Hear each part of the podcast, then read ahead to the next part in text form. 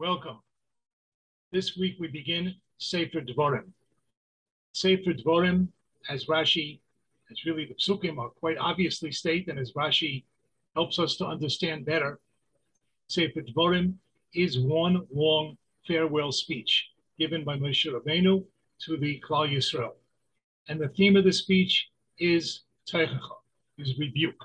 Moshe Rabbeinu reviews many of the most important events in the history of the nation since the time that he has known them, and he especially focuses on their shortcomings. And as part of that theme, in this week's Parsha, Moshe Rabbeinu reviews the Chet HaMeraglim. And we're not going to repeat all of the details that are very well known. We're going to focus on two psukim, two Rashi comments. Whether these comments are particularly relevant one to the other, whether they form any sort of unified point, I don't know, but they're both very interesting Rashis. So at this point of the story where we were going to pick up, uh, the Meraglim have already been in Eretz Israel and they have come back and they have discouraged the Bnei Yisrael from going and conquering Eretz Israel. And Moshe Rabbeinu and HaKadosh Baruch Hu has told them that uh, they're in a lot of trouble. And then it says, we, we read, Moshe Rabbeinu recounts to the people that they attempted to, to force the issue. They attempted to change their minds and go to Eretz Israel, despite Kodesh Baruch Hu's declaration that he's not going to let them go until they all die out. It says, Vatanu Vatamru Eli. This is Moshe Rabbeinu speaking. And you, plural, you, the Klal Yisrael, you answered and you said to me, Patanu Lashem. We have sinned to Hashem. We're wrong. Anachnu na'aleh. So now we are going to go up. V'nilchamnu, and we are going to fight. Kachol asher tzivonu Hashem Elokein. According to everything that Hashem our God has commanded us. Okay, we were we did the wrong thing. We lost confidence. We lost trust in Hashem. We said we're not going to Eretz Israel. It's too difficult. It's too dangerous. We have a complete change of mind. We get the message. We're going to go fight now. Do everything Hashem asks. And then each person of you, each one of you, you girded your clay milchama, you put on some sort of a belt which held your sword and your hammer or whatever the different instruments of war were. Batohinu lale sahara. And use something to go up the mountain. Batohinu is a very unusual word. And that is what we're going to focus on. Rashi says, Vatohinu l'shain, this is like the word, hinenu violino el hamakim. Rashi goes back to Parshas Shlach, where the story of the Meraglim is first told to us. And he goes back to this point in the story, where they go up the mountain and they say, We're going to go into Eretz Israel. We regret everything we did, and now we're just going to go and do what we have to do. So what did what is the what are the exact words that they said there? Hinenu violino elamakim. Here we are, Hinenu, and we're going to go to the place that Hashem wants us to go, to Eretz Yisrael. Rashi says, this is the words, this is the language that you said. L'shain hain. You said the word hain, hinenu. Here we are. So Batohino means you here we are. Klemar, this means to say, Nizdamantem, you prepared yourselves. You took it upon yourselves to go up the mountain and to go into Eretz Israel and fight. So according to Rashi, what does it mean? Vatahinu? As I said before, you you here we are. There's no word for it in English, but if we take the expression here we are and add an ed to show that it's a past tense verb, we'll have the the interpretation, Rashi's interpretation of the word vatsohinu. Very unusual kind of expression, but it's an expression, it's a verb based on the word hinenu. You hinenud, to go up the har. Ibn Ezra also says the same thing. Batohinu min hain. The word batohinu is comes from the word hain. Now, Ibn Ezra says the following Galtisme, don't wonder. Eich yavo foel mimila mudbekes. How could it come a verb from what he calls a mila mudbekes? A mila mudbekes, from what I understand, I'm not an expert on, on grammar. The mila mudbekes is a accessory word, meaning it's not a verb and it's not a noun either. It's probably what we would call in English an adverb here. It is certainly not normally most verbs can be traced to a root that is also is a noun, or nouns can be traced to a root that is also a verb. I'm not sure which came first, the, the cart or the horse. I don't think it's really important for this discussion. Um, but I mean, you take a word like uh, take a word like um, right, a word like mudbekes the Ibn Ezra uses here. We have a noun, devik, means glue. You have a verb, lidabek, means to glue something together, to to uh, stick two things together. You have a word, uh, you have a verb, uh, laha'ir, to, to illuminate. You, you have a noun, or, or menorah. Verbs and nouns are really the, the building blocks of Lashon Kodesh. But here you have what he calls a mila mudbekis, this accessory word, hinenu, and you made a verb out of it. That's very unusual. You don't have a verb that's formed from the word ani, I. You don't have a verb that's formed from uh, a word like el, to, to. But the but the Ibn Ezra says, don't worry about that. Don't wonder about that, because hichen milas al. We do find something similar, like the word al. Al means on top of, and Ibn Ezra is telling us that the the, the verb Allah, ayin lamed hey, to go up, is based on this word al. So we have a mila mudbekes al. It's a preposition we would call it in English. It's a word that shows place, place relationship, but it becomes a verb. It can become Allah. Gam and also pen. We have a word pen Pen means lest. What does lest mean? It's a word that's not used so much in English anymore. Lest means maybe, but it means maybe something negative will happen. I say, uh, you, go go to the store. Uh, maybe you'll you'll find a nice cake over there. Okay, that we say maybe. We would say ulai in Lashon Kodesh. But if I say don't go to the store, maybe there's a murderer, and you'll be you'll have a big problem over there. Then I would say pen. I would say, don't go to the store. Pen, you're going to get murdered over there, chas v'sholem, lest something terrible happen. And this is a word that is used in the Torah many times, like pen tishkach esadvarim ashero einecha, that we must be very careful uh, lest we forget uh, the experience that we had at Har Sinai, or according to Rashi, lest we forget the Torah that we learned at Har Sinai. Okay, we have the word pen, and that Ibn Ezra tells us, Shematsano Mimeno, we find based on this word, pen, afuna. We find a word in Tehillim, which we'll talk about in a minute, where the word pen becomes a verb, afuna, kasher pirashti, as I explained. Now, this obviously is a little bit cryptic if you don't know the pasuk in Tehillim. Let's take a look at the pasuk in Tehillim. We'll see an interesting Rashi and, and an interesting Ibn Ezra. The pasuk says in Tehillim, "Ani ani, I am a poor man." This is David Melech talking. The Govea minoar, and I am expiring minoyar. We'll see how Rashi really explains that. Nasasi emecha, I have carried your fears. Afuna, of course, afuna we uh, doesn't doesn't ring a bell. Let's see how Rashi explains. The Govea minoyar, mace tishnuk. I am dying from shaking. Kamo vayanaer Hashem. It says in the Shira Sayam, not in Shira Sayam, but in the lead up to Shira Sayam, it says regarding Kriyas Yamsuf, vayanaer Hashem. Hashem shook the, the, the Egyptians in the water. They were being thrown about and shaken in the water. So Rashi explains, Goveya minayar, I am dying or I am in great distress minoar, from all of the shaking, all of the ups and downs of life and all of the difficulties are shaking me about.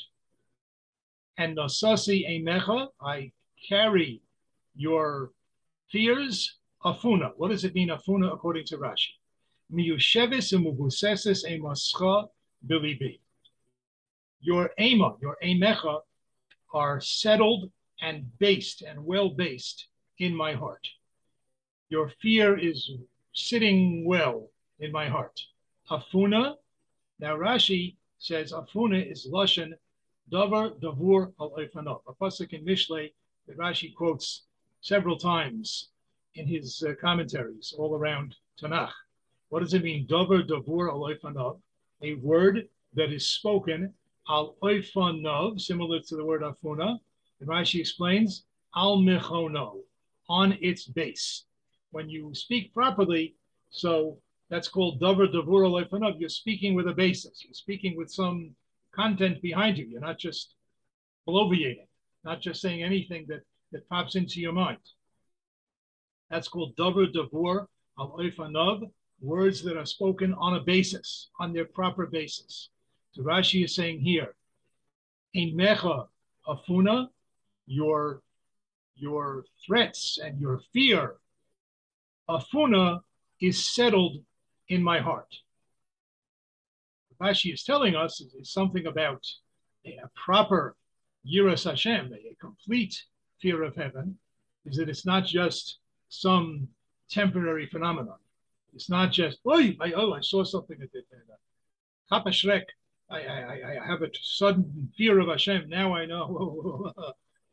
no, Yiras Hashem should be, ideally, is something that is settled in one's heart. It's constant. Of course, most of us are not on that level exactly, but this is what we're aiming for. That fear of Hashem, Yiras Hashem, whether that's Yiras Einish, Yiras Remamus, there are higher and higher forms of fear of Hashem. But whatever it is, it is something that should be constant, something that it should be settled in our hearts. Now, according to Rashi, the word afuna has absolutely nothing to do with this word, the tahinu. The tahinu is based on the word hain. Afuna, that's just a regular, I mean, that's a very unusual kind of word formation, a verb based on an adverb or a preposition. But afuna is a, a more normal kind of word formation according to Rashi. We have a noun, of, ofan, which means a base of something, and you have afuna is a verb meaning it is based. It is well based. It is well settled. Ibn Ezra, however, as he hinted at before, as he hinted at in his commentary on Sefer Dvorim, Ibn Ezra is going to say that the word afuna is based on the word pen. Let's see how he does that. He begins with the word ani. He says atam, the, the meaning is mimei hanoyar, from the days of youth. The, the Ibn Ezra takes a, a, apparently much simpler and more obvious path as far as understanding this word minoa. Rashi says it means from being shaken about. Okay. Uh, that's something that we could think about, not right now, but that, that seems to be a little bit uh, kind of an advanced, uh, complex, complex way of thinking about it. Ibn Ezra takes the easier path. He says Noar means youth. That's a much easier understanding. So I'm Goveya Minoya, meaning Lehoise Soldasai Chazaka. My origin, my beginnings were not strong. Even when I was very young, I, I felt weak. He was considered as if he was always expiring and dying. In other words, He's saying from from a very early age, I was I was weak, I was fearful. Now, even though I was impoverished, nasasi emecha, I carried your emim, I carried your fears, batam hachaloyim. The meaning is I carried your illnesses, meaning I I was afflicted with various illnesses by you in your in your divine judgment. That's what happened to me. And I suffered with that. Now, milas afuna, this word afuna, the gizras pen. Ibn Ezra says it comes from the gizra, from the root of pen. Like pen tishkach esedvorim. Pen tikta shamalei. It says you're not supposed to um, uh, plant uh, grape seeds together with grain with grain seeds. Pen tikta shamalei, because if you do so, lest the the crop will become asa. So it means lest. So this comes from this word pen, kamo, ale, mikizras al. Just like we find the word ale or ele to go up, comes from the root al, which means on top of. B'tohinu, and we find in the Sefer Dvorim, in Parshas Dvorim, the word tohinu that we've been discussing, migizras hine. It comes from the root of hine. Vahatam, and the meaning of this word, afuna, agura ve'efchad. I will fear and I will be afraid. Course, he's using two words that are very similarly because he's he's translating essentially. Agura means ve'efchad. I will be afraid. So the Ibn Ezra is is supporting his uh, he's following his shita that the word afuna comes from the word pen, which is a what he would call a mila mudbekas. It is neither noun nor verb. It's some sort of an accessory word. Similarly, the word batohinu, batohinu la sahara,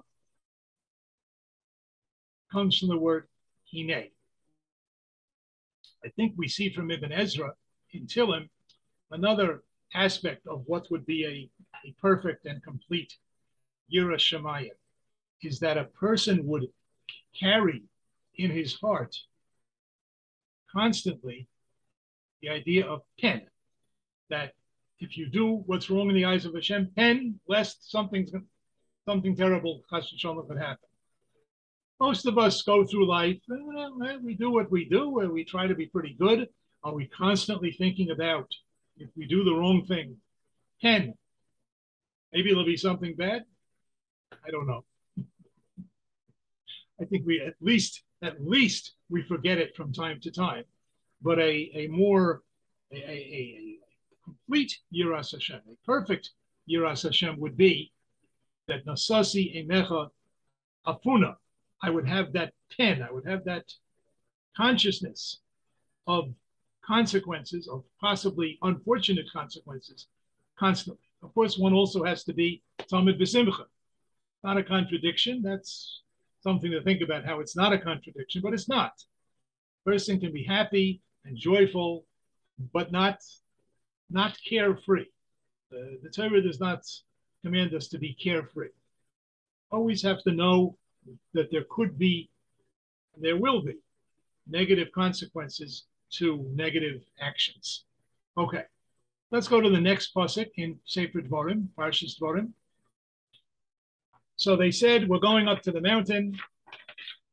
It's a hinu la'alais. They said, We are hinenuing to go up the mountain.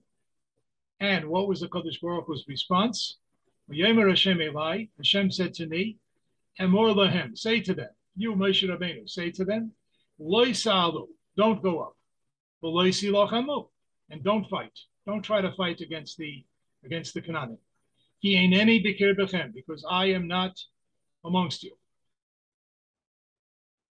Could be there's a little bit of a, I don't know if it's a play on words, but I, it could be there's a certain uh, a certain connection between between the word vatahinu, which the Mefarshim say comes from the word hinenu, and Hashem answers, He aineni. You are here, but I'm not. He aineni b'kir b'chem. I'm not amongst you. Don't be smitten. Don't be beaten up in front of your enemies. I'm warning you. Don't go up the mountain. Don't fight. I'm not with you. Maybe you're here, but I ain't. And therefore, please don't don't be beaten up by your enemies. Okay, you're going to have to pay the price for your sin. You're going to have to be in the midbar for a number of years now, but don't make things worse by going fighting against the enemy now you're just going to get beaten up. Now, Rashi says on the words loy salu, don't go up. Loy aliyah tehelachem, it will not be an aliyah for, for you. It will not be a elevating experience. You will not go up from that. Ela Yerida. It's only a going down. It's not going to help you. it's only going to hurt you. The Mizrahi and really many of the Mefarshim after him, they all raised the same question. Why did Rashi have to, why couldn't Rashi leave this phrase according to its apparent simple meaning? Loisalu seems to be a, a, commandment. It's not one of the 613 commandments of the Torah, but it's it's a, it's an imperative. It seems it seems like Hashem is saying, "Don't go up." I'm telling you, don't do it. Afterwards, Hashem says, "Because I'm not with you, and if you do it, you're going to get beaten." But the words "leisalu" seem to just mean, "Don't do it." Rashi uh, adds, so to speak, he he, he turns this pasuk into a into a little bit of a musa to a little bit of a a musa point. He says it means you're not going to rise and be elevated and improve your situation by doing this. You're only going to go down. Why does Rashi do this? I would like to discuss three of the approaches of the of the great Mefarshim and just present them and maybe uh, point out one or two points that we can see about each one. The Mizrahi explains that if we look at the entirety of the pasuk, Leiti lachamu is really for their benefit. Leiti specifically, he focuses on when Hakadosh Baruch Hu says Leiti don't be beaten up by your enemies, meaning I'm telling you, if you go, you're going to get beaten up. You're going to suffer a terrible blow. So when Hakadosh Baruch Hu says loy tinogfu, that is l'toivasam. That is for the benefit of Klal Yisrael. So therefore, Rashi wanted to make the pasuk conform to one style. That everything in the pasuk should be for the benefit of Klal Yisrael. Leisalu is not merely an imperative, don't go up. Even Leisalu is Litayvasam. It is a, it is a, in and of itself, it is saying something for their benefit. Leisalu, you're not going to benefit from this, you're only going to fall down. Meaning, I'm telling you, it's implicit in my words that this is for your good. It's not just a command. Command, I mean, okay, we know everything Hashem commands us is for our good, but in and of itself, a command, you might be telling me to do something because it's good for me, or you might be telling me to do something because it's not so good for me. Or maybe it's not good for me now, but it'll be good for me later. It's not implicit in every command that it's to my benefit and to my immediate benefit.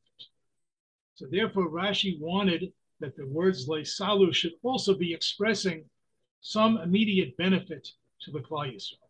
Therefore, he says it's not a command, it's a prediction. Hashem is predicting if you go up and fight them, it's not going to be an aliyah for you. You are not going to succeed. You're only going to fall. Okay, that's the the Mizrahi. I think the, the the difficulty with it is that I mean, I tried to talk around it, but I mean, the difficulty a little bit is even if you would leave lois salu as an imperative, you leave it kipshuta. You say lois salu means don't go up. That that also would be letoiva some. That's also for their good. Why would Rashi have to twist it? That it really means you're not going to have an aliyah, you're only going to have an arida. If his purpose is so that leisalu should be for their benefit, Really, you could leave it in its simplicity, and you'll also have the idea that it's for their benefit. Okay. The Gur Aryeh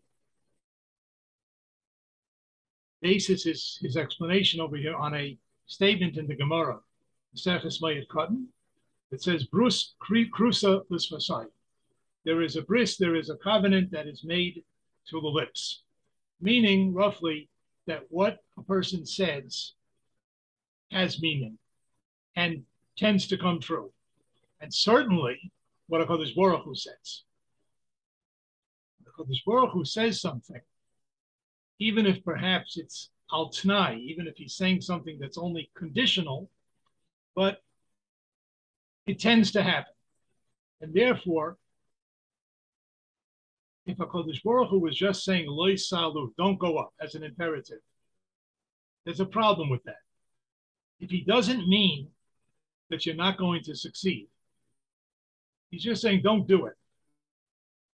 Loy salu. Well, let, us phrase it like this. This may not be exactly what the what the Maharal and the Gur Aryeh is saying, but perhaps this is what he's saying, or close to what he's saying. If a Kodesh Baruch who says loy salu, even if it is an imperative, but it includes within it also a prediction. And of course, it's a Kodesh Baruch Hu's prediction. It's not just like I predict who's going to win the fifth race at Aqueduct tomorrow. It's including a, a, a certain prophetic point of Le'aliyah Tehelachem Eli Yerida. Words have meaning. Words have consequences, particularly the words of a Kodesh Baruch. Even our words, Lahavdil, when we say when we say something, that could be interpreted a certain way, sometimes it does happen that way. It tends to happen that way. So if a Kodesh Baruch Hu says loy salu, that in, that includes the meaning that not only I'm telling you don't do it, but I'm telling you you are not going to go up by doing this. You are not going to have success. A third explanation is given by Maskil L'David. And I, I think I've said before that I think if you really want to understand Rashi, you have to have three svarim in your in your back pocket. many, many svarim that help, but I think you have to start with three. And the three are the Mizrahi and the Gur Aryeh, and I think the Maskil the should really be on the on the same pedestal. But anyway, the Maskil the points out Rashi had a problem with these words, these two words, loy salu, don't go up. Which is really, there's no, there was no prohibition to going up the mountain. This wasn't the, the magic forbidden mountain that you're not allowed to go up. This wasn't uh, Har Sinai when Hashem's presence was on top of the mountain. You're not allowed to go there. This is just a mountain on the way between Eretz Israel and, and Arvos Moav, where they, uh, wherever they were at the moment, they were in Chatzeros. No prohibition to go up the mountain. So what does it mean, loy salu? Explains the Maskil of the David. It's only the tachlis aliyah. It's only the purpose of going up, which is which is forbidden. It's only that you're not allowed to go up that mountain if you're doing it in order to fight the nations on the other side. That HaKadosh Baruch Hu didn't want us to do at that moment. So why did HaKadosh Baruch Hu phrase it in these two very plain words? Loy salu, don't go up, as if it's forbidden to go up. So therefore, Rashi said there's a there's a secondary meaning over here. It really means something else. I wouldn't say it doesn't mean the first thing, but it perhaps primarily really means the second thing. What it really means is you're not going to go up. You will not, not I'm not letting you. You will not have an aliyah from doing this. You are not going to succeed by doing this. That's why Rashi changes it from an imperative to a prediction or to a prophecy. I think this Maskil L'David uh, is teaching us, it's pointing out to us, reminding us of a very fundamental point that we all know. We need to review. That is, that some things are either permitted or forbidden depending on the tachlis depending on one's purpose. There are some things which are categorically forbidden. You're not allowed to eat uh, chazer. Unless it's to save your life, you're not allowed. Some things are, uh, but there are other things that are, well, it depends. What's your tachlis? Eating a uh, three scoop ice cream sundae, well, it depends. If it's just gluttony, just to stuff yourself, and become fat and unhealthy and high blood pressure and high cholesterol, it really should not be done. If it's once a year to celebrate a mitzvah, to make yourself feel better, to to uh, afterwards to go out and run five miles to raise money for, for tzedakah, then with that tachlis, It, it could be mutter, it could be even, it could be a mitzvah. Many, many such things in life. Not everything is black and white, the way sometimes people portray it. There are many, many things that it depends on the tachlis. What is your purpose? Even in mitzvah, sometimes, if your purpose is uh, sinister, if you have some inappropriate reason for doing the mitzvah, showing off or something like that, then sometimes the mitzvah is not a mitzvah either. Everything, most things depend on tachlis, on person. That's a small lesson to, uh, to think about on this uh, Parshas.